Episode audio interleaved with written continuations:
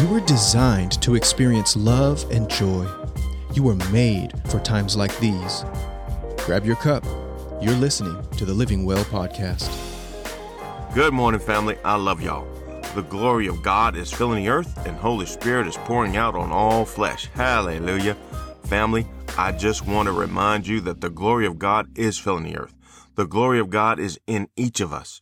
The more we get God's word in us, the more the glory of God will fill the earth. Many times we ask God why it's taking so long. And the truth is, God is asking us why we are taking so long. Come on, somebody. Family, Ron Kenoly is one of my favorite worship leaders, and he sang a song, Going Up to the High Places to Tear That Devil Down. In the song, he says that there's a lot of things the devil has stolen health, prosperity, peace in our homes and our communities, righteousness in our government.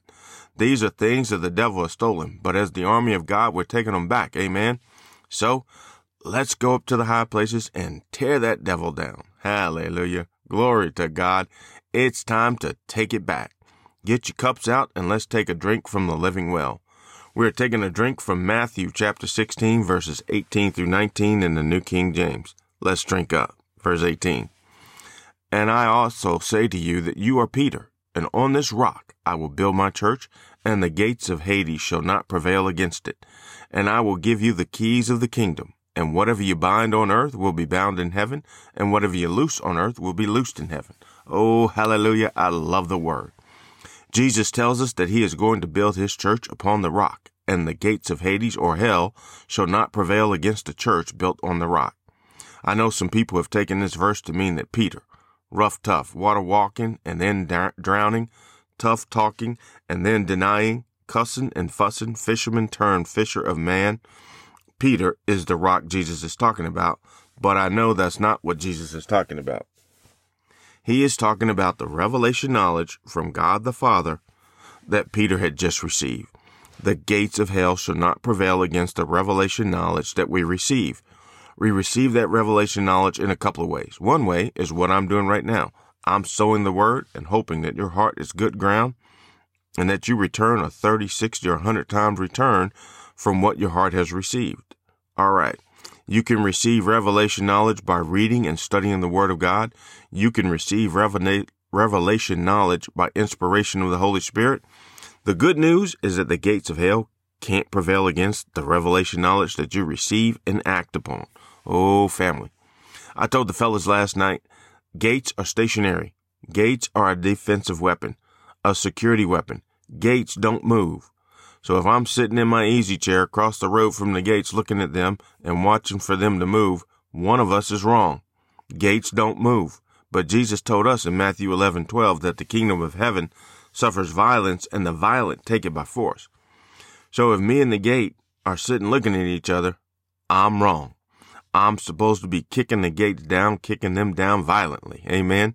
Okay, family, I apologize in advance for giving you so many scriptures, but this is how God has made me. I almost said hardwired, but because the enemy is trying to create cyber people, I don't want to use that term anymore.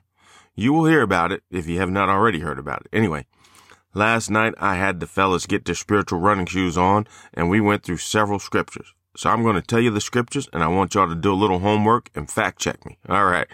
1 Peter 2:24. 2 Peter chapter 1 verses 3 through 4. James chapter 1 verses 4 and 5. 1 John chapter 4 verse 4. 1 John chapter 4 verse 17 and 1 John chapter 5 verses 4 through 5.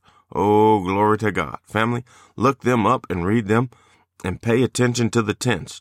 Most of them are past tense. In other words, they are things that have already happened. And now my old friend Romans 8 just said that I forgot all about him, especially verses 31 through 39. So read them too. All right.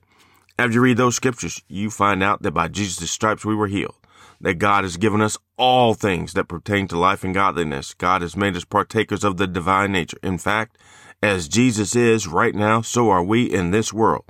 And family, we have so many great and precious promises that guarantee us we should be living a victorious, overcoming life here, now, on this earth. So if you are not healed, filled with the Holy Spirit, and overcoming the world, you have had things stolen from you. In John 10:10, 10, 10, It is recorded that Jesus said the thief comes to steal, kill, and to destroy, but Jesus came to give us life, the God kind of life, and that God kind of life more abundantly. Come on, somebody. The thief comes to steal and then he puts your stuff and my stuff behind his gates and he taunts us because we are sitting and looking at the gates that we should be violently assaulting. Let's go, family. Take your stuff back. It's yours. Jesus bought and paid for it with his blood. Satan, the blood of Jesus is against you. Give me back all my stuff. I'm taking my healing. I'm taking my peace. I'm taking my protection from your fiery darts. I'm taking my abundant prosperity. I'm taking the wisdom of God so that my prosperity doesn't ruin, doesn't ruin me. Come on, somebody.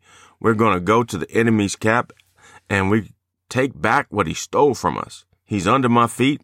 He's under my feet. Satan is under my feet. Yes, I want, yes, I went to the enemy's camp. Y'all look that song up and listen to it throughout the day for a couple of weeks. I love y'all and God loves y'all. Thanks for listening to the Living Well podcast.